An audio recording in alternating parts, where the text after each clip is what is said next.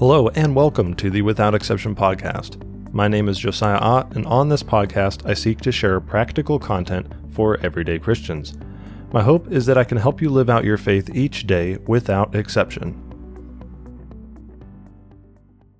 Thank you for joining me. This is episode number two, and today I'm excited to discuss trusting in the sovereignty of God with you. Now, first, I want to ask you a question Do you know the end of your story? Do you know what tomorrow will bring? Obviously, none of us do. And something that we may often forget, something I know I forget, and possibly you forget, is that every single person whose life is recorded in the pages of the Bible actually didn't know the end of their story either. We know their end. We know exactly how their story went because we get to read the whole thing at one time. However, they didn't. If you think about it, Peter and Andrew, right? They were two disciples of Jesus, and they didn't know that one day when they were fishing that the Messiah, the Son of God, was going to come and call them to be his disciples. They were going fishing. They didn't know that Jesus was going to step into their story. The woman at the well, right? She went at a weird time because she was an outcast. She had multiple husbands. She was just not really accepted by society. And she went to the well at a very random time and she wasn't planning on meeting Jesus that day, but he stepped into her story. Another thought is that the, disciples did not know for sure that Jesus was going to rise from the dead. Jesus had told them that he was going to rise, and oftentimes he spoke in kind of roundabout ways, or he might have said something, you know, like destroy the temple and in three days I'll raise it up. And they didn't understand at the time that he meant his body as the temple. So the disciples, when Jesus when Jesus was crucified, they panicked, and many of them left because they figured that he was gone. And they didn't know that he was going to rise from the dead, but we get to read the whole story. Another thought is that Paul and Silas, they didn't know they would be freed from jail. We many of us know, you probably know the story where Paul and Silas were put into prison and and they went and they prayed and they sang praises to God and they did, you know, all these things in the midst of a of a terrible trial and they did not know they were going to be freed from prison. We know, and people might go and preach and say, "Oh, you you have to, you know, praise through the difficult time to get your breakthrough or different thoughts like that." And Paul and Silas didn't know that was coming. And so, something we can take away from this is that I don't know the end of my story, but I can know the one who holds the end of my story. So, you don't know what tomorrow will bring. You don't know how Jesus will step into your story. You don't know what the end of your story will look like, but if you know the one who holds your story, then it should give you peace and it should allow you to trust him in the meantime. So, we're going to be discussing the sovereignty of God and the fact that he is fully in charge. First, I want to read a verse from Proverbs chapter 3. It's verses 5 and 6. It says, To trust in the Lord with all your heart, and do not lean on your own understanding. In all your ways acknowledge him, and he will make straight your paths. Trust really means having confidence in something. You could also take the word trust and render it as to have confidence in. So you could take this and say, have confidence in the Lord with all your heart. And so the thought here is that at times, you know, we have to trust, we have to believe by faith. It's it's not something we can see oftentimes. In the kingdom of God, there's so much that we can't see in the moment. But we have to trust God, knowing his nature and how good he is and how faithful he is, and the fact that he's truly sovereign and in control. So we can trust God because he's king and he has a plan. He's fully in control at all times. And I was thinking this morning basically that, you know, God is so much greater than any of us can comprehend. Many of us have heard that a picture is worth a thousand words. You've probably heard that so many times. A picture is worth a thousand words. So you could say a thousand words can describe one picture.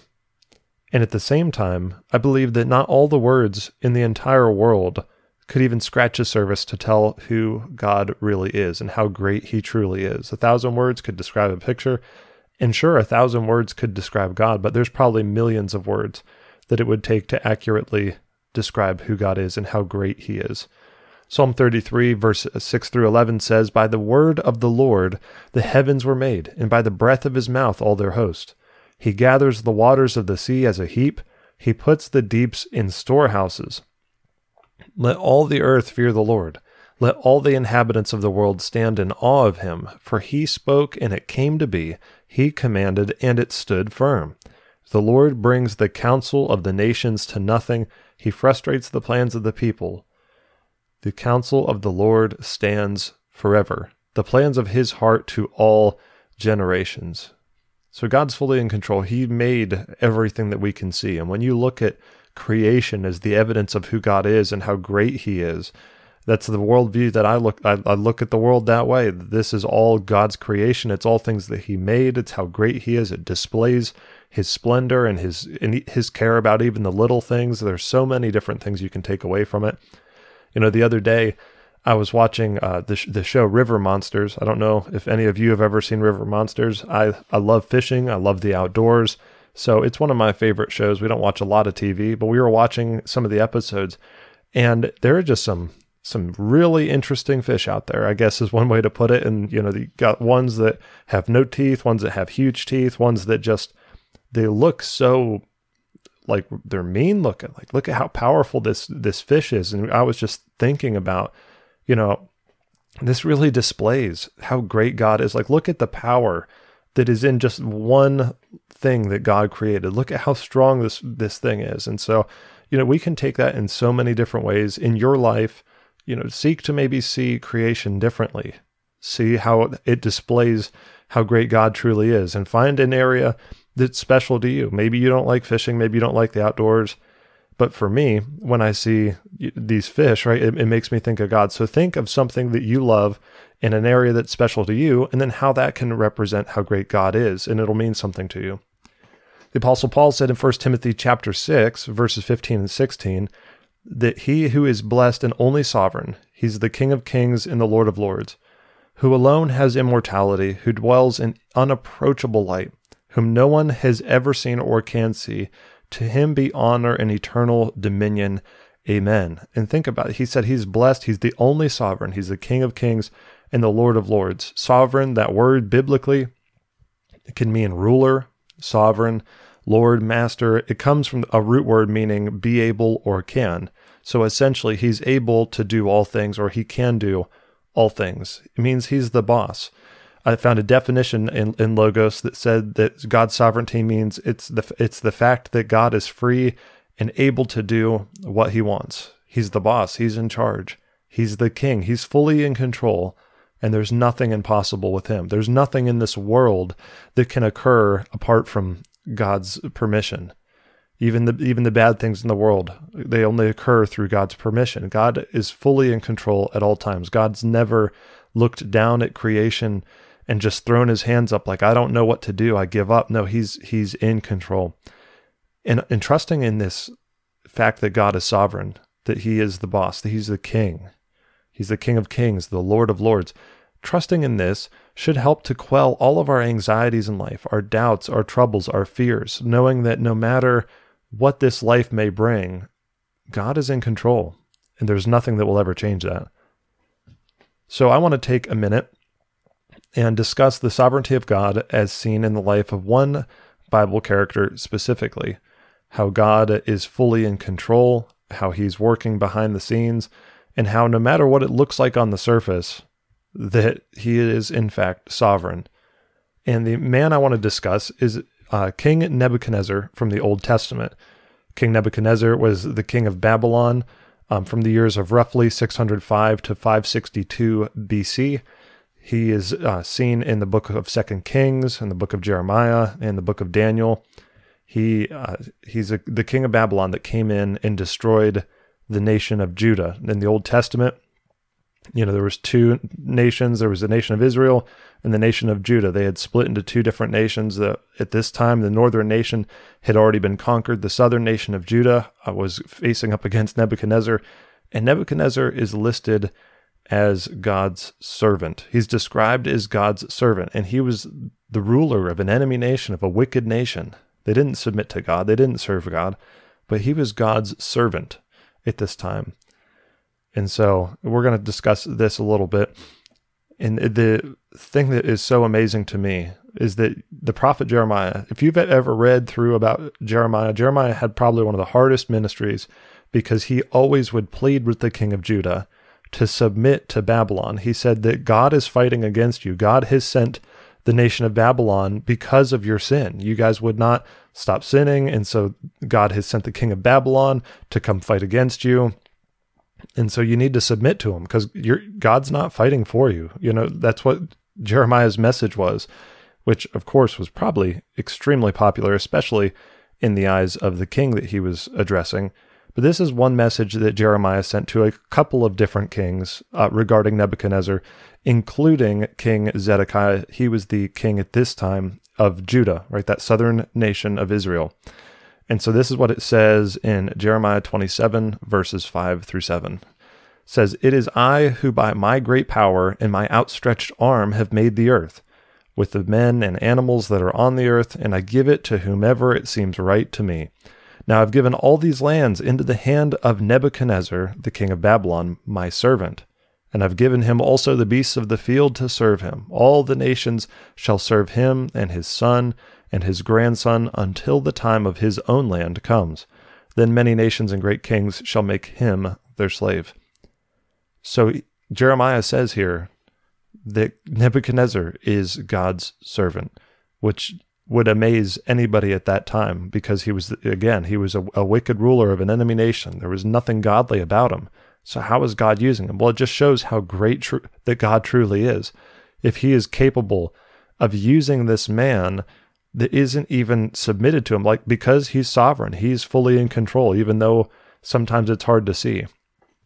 And so, Nebuchadnezzar, although he is listed as God's servant, he ends up having some issues with pride and he ends up falling into into some cr- crazy sin there. He sets up this golden image and commands everybody to worship it. It's this massive thing that he builds. And, and you know, he says, hey, you have to fall down and worship it. We're going to blow this trumpet. You got to fall down and worship. And that was when the uh, Shadrach, Meshach, and Abednego, if you know that story, they were thrown into the fiery furnace because they refused to bow and worship this other God that Nebuchadnezzar had set up. And so Nebuchadnezzar kind of has this period where he s- starts to acknowledge that you know Yahweh our God is is the Lord and he's he's sovereign. But then Nebuchadnezzar again falls into pride and he goes and he he battles with this issue of pride because he has this great nation that he rules over. I mean, imagine it was the greatest nation at this time and he was in charge. I mean, of course, he would think he's the best it's only it only makes sense. And so Nebuchadnezzar ends up having a dream, and it wasn't a very good dream. I guess you could say Nebuchadnezzar probably had a nightmare because the result was not very good. And so he goes to Daniel, right? The book of Daniel is written by Daniel, and Daniel goes to interpret his dream. And this is the bad news that Daniel gives to Nebuchadnezzar. He says that you shall be driven from among men, and your dwelling shall be with the beasts of the field. You shall be made to eat grass like an ox and you shall be wet with the dew of heaven, in seven periods of time shall pass over you, till you know that the Most High rules the kingdom of men and gives it to whom he will. So, seven periods of time results in seven years.